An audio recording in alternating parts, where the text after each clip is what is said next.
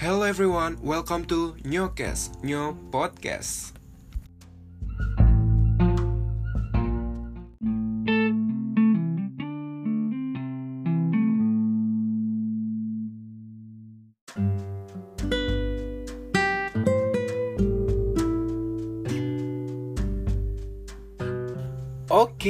Untuk podcast episode kali ini aku bakal membawakan topik yang berhubungan dengan pariwisata, yaitu interaksi budaya sebagai pengalaman pertukaran budaya wisata. Gimana, keren banget gak sih topik kali ini? Penasaran kan bakal gimana? Yuk, simak terus nyokes! Nah, di sini aku nggak sendirian loh teman-teman, tetapi aku ditemani sama salah satu narasumber yang aku pilih, yaitu karyawan di jasa wisata tour organizer yang ini bernama Kagania Arisanti. Oke, daripada terlalu lama, mari kita sambut langsung aja Kagania. Mampir dong.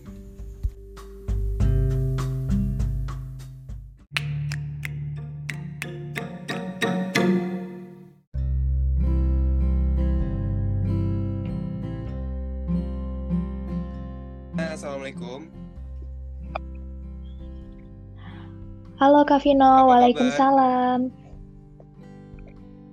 Alhamdulillah sehat. Semoga Kak Vina juga sehat selalu ya. Oke, kalau begitu boleh dong perkenalkan diri terlebih dahulu biar warga online Nyokes ini mengetahui identitas asli Kagania seperti apa. Ya, terima kasih. Bismillahirrahmanirrahim. Assalamualaikum warahmatullahi wabarakatuh. Selamat malam semuanya. Perkenalkan, nama aku Gania Risanti. Aku biasa disapa Gania. Aku berasal dari Kuningan, Jawa Barat Aku bekerja di Jasa Wisata Tour Organizer sebagai asisten tour leader dan staf administrasi. Wow, Terima kasih. Mantap, mantap. Terima kasih Kak Gania.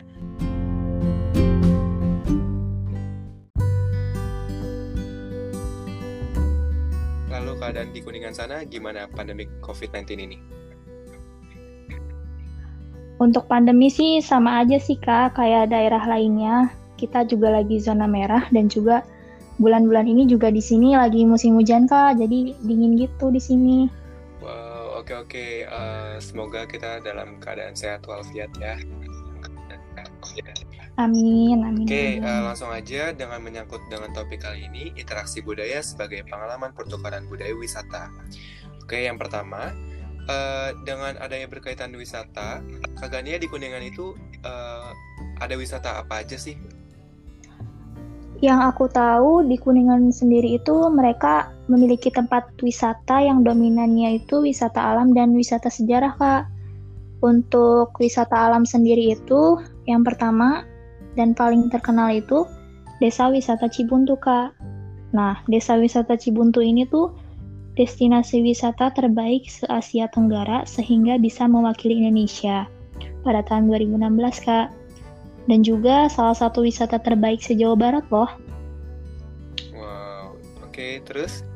Terus ada juga Telaga Biru Kak, atau biasa disebut juga Situ Cicerem. Di tahun ini Telaga Biru itu lagi hits banget karena warna si telaganya itu unik banget warnanya biru mencolok dan di dalamnya itu terdapat ikan-ikan hias yang bagus banget sehingga bisa menikmati spot foto yang ada di sana kak gitu. Kemudian ada juga pendakian Gunung Ciremai kak, tapi untuk sekarang-sekarang sih sepertinya lagi dinonaktifkan dulu ya pendakiannya soalnya lagi musim hujan kayak gini kak, jalanan juga pastinya becek jadi nggak memungkinkan untuk mendaki ke Gunung Ciremai kak. Bener emang lagi di sini juga lagi hujan banget sih. Iya berarti sama aja ya kan, nggak cuma di sini doang. Iya benar-benar. Terus juga ada wisata alam Talaga Surian, itu tuh bentuknya tuh kayak hutan pinus gitu. Jadi di sana tuh bisa bercamping sama keluarga, sama teman-teman, rame-rame pokoknya di sana bisa. Terus selain itu juga bisa menikmati pemandangan Talaga Surian yang ada di sana, Kak. Terus juga ada Waduk Dharma, Nah, Waduk Dharma ini tuh waduk yang terbesar dan terpanjang se-Indonesia dan juga sekarang lagi melakukan sebuah renovasi yang lebih bagus lagi, Kak. Wow. Terus juga ada lembah Cilengkrang kak. Ini tuh modelnya tuh sama aja sih kayak pendakian Gunung Ciremai itu dia letaknya ada di gunung gitu kak. Nah, tapi sekarang kayaknya lagi sepi deh soalnya lagi musim hujan gini kan nggak mungkin juga jalannya juga pasti becek. Nanti takut terjadi kecelakaan kan kita juga nggak tahu. Gitu. Bener bener bener. Terus juga untuk wisata sejarahnya nih kak ada gedung apa tuh? atau yang biasa disebut gedung perundingan Linggarjati pasti teman-teman semua nggak asing lagi dengan mendengar kata gedung perundingan Linggarjati itu pasti di SMP pernah dengar pelajaran sejarah atau IPS pasti pernah dengar. Uh -uh. Nah, bener, bener, gedung ini tuh letaknya di Kuningan kak, deket banget, gak jauh-jauh kok ada di Pulau Jawa ini tuh. Ini tuh pada masa zamannya Belanda kak, gedung ini tuh.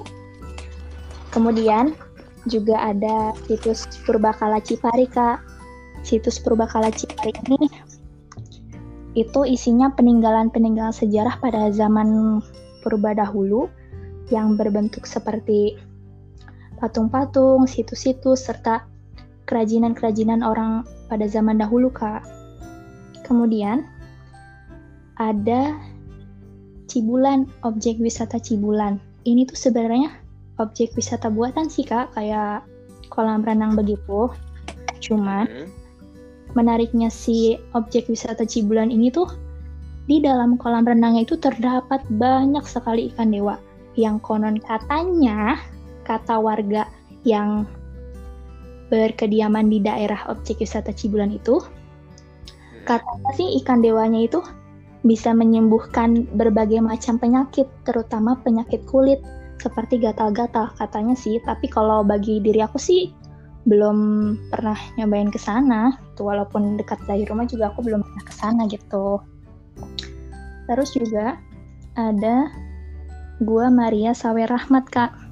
Ini tuh biasanya yang berkunjungnya itu orang-orang Kristiani, Kak. Jadi tempat ini tuh biasanya ramainya tuh pada saat hari-hari besarnya mereka gitu. Pada saat hari-hari besarnya mereka tiba, mereka datang ke sana ramai-ramai. Banyak juga dari luar kota juga ada, ada untuk datang ke sana untuk sembahyang. Iya, itu sih yang aku tahu tentang objek wisata yang ada di Kuningan. Wow, banyak banget ya, pasti bagus-bagus di sana. Jadi pengen deh ke sana. Ayo. Oke oke, kalau misalkan di Depok kan eh, nggak uh, terlalu banyak seperti di Kuningan ya uh, tempat wisatanya. Tapi uh, yang Vino tahu tuh ada agrowisata Belimbing Dewa Depok. Jadi tuh kan emang Depok ini uh, ciri khasnya adalah belimbing. Nah, mungkin nanti kalau misalkan Kak Gania mampir ke sini, aku bakal ajak Kak Gania untuk datang ke agrowisata Belimbing Dewa Depok itu. Ah, nah, kalau misalkan ya kalau misalkan aku juga datang ke sana, nanti kita jalan-jalan juga. Oke, okay, uh, eh, next karena ini mencakup budaya, Kuningan itu mempunyai ciri khas budaya apa aja sih yang Kak Gania tahu? Kalau yang aku tahu sih Kuningan memiliki kebudayaan, salah satunya itu upacara seren tahun, Kak. Nah, apa sih seren tahun itu? Seren tahun itu upacara penyerahan hasil panen yang diterima pada tahun yang akan berlalu, Kak. Jadi, upacara penyerahan hasil panen seperti beras, seperti buah-buahan, seperti sayur-sayuran yang telah para petani tanam, Kak. Nah, mereka tujuannya apa sih untuk melakukan seren tahun itu? Tujuannya itu sebagai salah satu mengungkapkan rasa syukur mereka kepada Tuhan Yang Maha Esa atas segala berkah yang mereka terima gitu kak. Pokoknya rame banget deh di situ. Kayaknya bener emang aku harus datang ke Kuningan deh biar belajar juga. Pasti harus banget wajib. Terus juga. Oke, okay. uh -uh. ada apa? Ada kawin cai. Itu tuh kawin. Kawin cai kak. Kawin cai itu apa? Kawin cai itu sebenarnya tradisi, tradisi masyarakat di desa Babakan Mulia kecamatan Jalaksana Kabupaten Kuningan kak. Nah ini tuh merupakan tradisi atau ritual untuk memohon air atau meminta turunnya hujan supaya bisa mengairi lahan pertanian mereka yang sedang kering, Kak, serta memenuhi kebutuhan hidup lainnya. Itu sih biasanya dilaksanakan ritualnya itu pada musim kemarau panjang, Kak, seperti pada bulan September kemarin. Itu. nah, okay. itu kan daerah Jalaksana. Adapun hmm. daerah Luragung itu disebutnya Cincowong, itu beda lagi, Kak. Mereka uh, menggunakan alat seperti boneka gitu, lalu muter-muter gitu. Setelah itu ada sabton dan panahan tradisional ini diselenggarakannya itu oleh Dinas Pariwisata dan Kebudayaan Kuningan sendiri, Kak. Wow. Itu memiliki makna heroisme yang artinya itu ketangkasan berkuda dan panahan dalam bela negara serta kebersamaan antar pemerintah dengan rakyat. Ini tuh dilaksanakannya tuh satu tahun sekali kak, dilaksanakan pada bulan September atau tepat pada saat hari jadi Kuningan tanggal 1 September. Kemudian ada juga sintren. Sintren itu sejenis seni hiburan rakyat yang sering ditampilkan pada sore hari sambil melepas lelah setelah seharian bekerja di sawah. Biasanya sih para petani Kak, yang lakuinnya tuh. Yang lakuin para petani? Iya, yang lakuin seni hiburan itu tuh. Jadi melepas penat mereka setelah seharian ya, untuk, sawah. Untuk menghibur mereka juga ya. Iya, itu sih yang aku tahu tentang budaya Kuningan. Wow, banyak banget ya pastinya. Iya.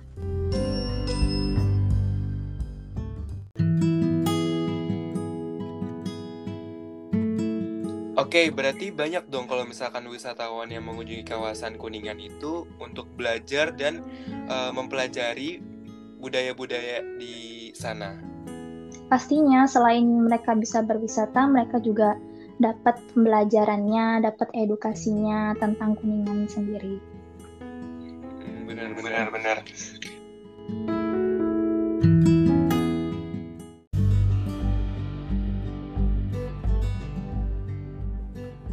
Nah, yang Kak Gania tahu nih, uh, Kak Gania kan sebagai tour leader, berarti pernah nge wisatawan dari luar Kuningan kan?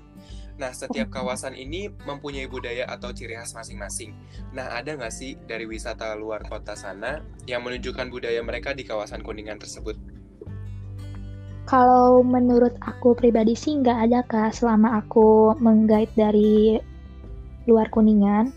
Karena kenapa? Karena di sini tuh Tugasnya seorang wisatawan itu hanya melihat serta merasakan apa yang sedang mereka lihat dan merasakan di tempat wisata tersebut. Gak mungkin seorang wisata menunjukkan kembali budaya mereka di tempat wisata atau di tempat budaya yang sedang mereka kunjungi. Karena wisatawan itu sama aja seperti tamu kak yang harus kita spesialkan, yang harus kita layani dengan sepenuh hati, dengan ramah dan sopan santun. Tapi bisa sih mereka menunjukkan budaya mereka, tetapi mungkin harus ada persetujuan dulu antar pihak wisata dengan wisatawan, yaitu mengadakan acara pertukaran budaya dari masing-masing daerah. Oke, berarti kalau misalkan nih, uh, misalkan aku dari Depok, Gania kan dari Kuningan. Nah, aku uh, datang ke Kuningan, terus aku ke tempat wisata Kuningan di sana. Nah, terus uh, di tempat wisata itu aku diajarkan beberapa budaya atau ciri khas Kuningan tersebut. Nah, di situ aku belajar dan aku juga apa? Uh, dan aku tuh pengen ngasih tahu juga kalau budaya di Depok dan ciri khas di Depok itu seperti ini kepada pihak wisata di sana. Nah itu berarti kan adanya interaksi pertukaran budaya, bener kan? Iya. Berarti kalau misalkan itu uh, kayak gitu, gak apa-apa gitu maksudnya, kayak boleh-boleh aja kan di sana gitu. Gak apa-apa sih kak, tapi sebelumnya untuk melakukan seperti itu harus ada persetujuan dulu sih antar uh, apa pihak yang membawa rombongan Kavino, pihak wisatanya, serta dari pihak Kavinonya sendiri gitu. Biar tidak ada terjadi kejadian yang tidak diinginkan gitu. Oh gitu. Oke, berarti kalau misal emang iya sih sebenarnya emang uh, tugasnya wisatawan itu uh, kayak untuk menikmati kalau misalkan dia tuh mau menikmati tempat wisata yang dikunjungi gitu, benar kan? Iya betul. Iya, oke oke. Nah, uh, dengan adanya pertukaran budaya tersebut, jika ada pertukaran budaya tersebut, uh, dampak yang diterima dari pihak uh, wisata itu seperti apa? Dampaknya itu yang pertama, untuk pihak wisata sendiri, pastinya pihak wisata sangat senang dengan adanya acara tersebut, Kak, yang telah dihadiri oleh banyak pihak luar. Terus, kemudian, pihak wisata merasa beruntung karena pasti ke depannya tempat yang telah mereka kelola itu akan lebih terkenal lagi, Kak, oleh banyak orang, baik lokal maupun mancanegara. Itu sih dampaknya salah satunya. Oke oke. Uh, nah kalau misalkan dampak untuk wisatawannya uh, karena ada pertukaran budaya itu seperti apa yang kagaknya tahu? Kalau menurut aku sih dampak bagi wisatawannya itu yang pertama pastinya mereka sangat senang, sangat bahagia. Kemudian wisatawan menambah ilmu mereka tentang budaya daerah lain. Yeah. Jadi bisa iya. belajar yeah. gitu.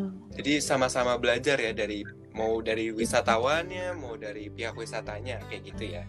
Nah, jadi sama-sama untung gitu, yeah. tidak merugikan satu sama lain. Iya, yeah, benar, mendapatkan feedback masing-masing.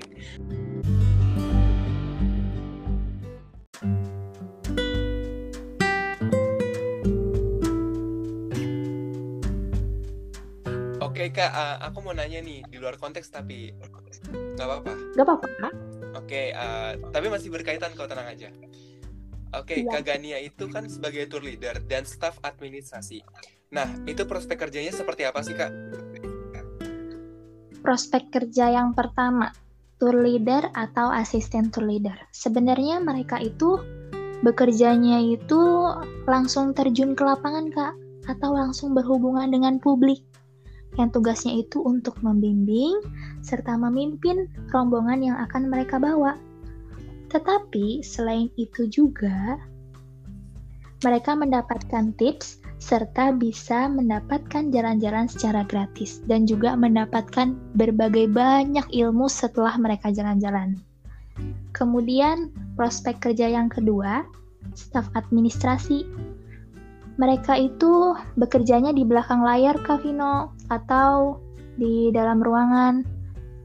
Tugasnya itu sih menyiapkan seluruh kebutuhan untuk para rombongan dan tour leader.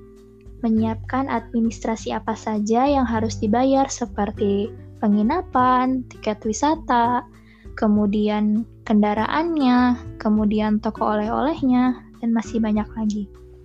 Wow. Kemudian okay, terus? membuat tur paket untuk perjalanan selanjutnya kak yang akan kita promosikan gitu sih kurang lebihnya. Wow, keren keren keren. Berarti uh, mungkin gambarannya seperti itu ya? Iya. Oke, Kak Gania, mungkin uh, cukup sampai sini saja. Uh, makasih banyak buat Kak Gania untuk menjadi narasumber aku kali ini. ini Ya, sama-sama. Terima kasih kembali sudah memper mempercayai aku sebagai narasumber kamu. Iya, maaf maaf banget nih kalau misalkan ada salah kata atau apa. Aku juga minta maaf juga sebelumnya apabila kata-kata aku kurang dimengerti. Mohon maaf. Ya, semoga uh, untuk para pendengar Nyokes warga onlineku ini bisa bermanfaat ya, benar banget ya. Amin. Ya, oke. Terima kasih Kak Gania. Ya, sama-sama Kak Vino.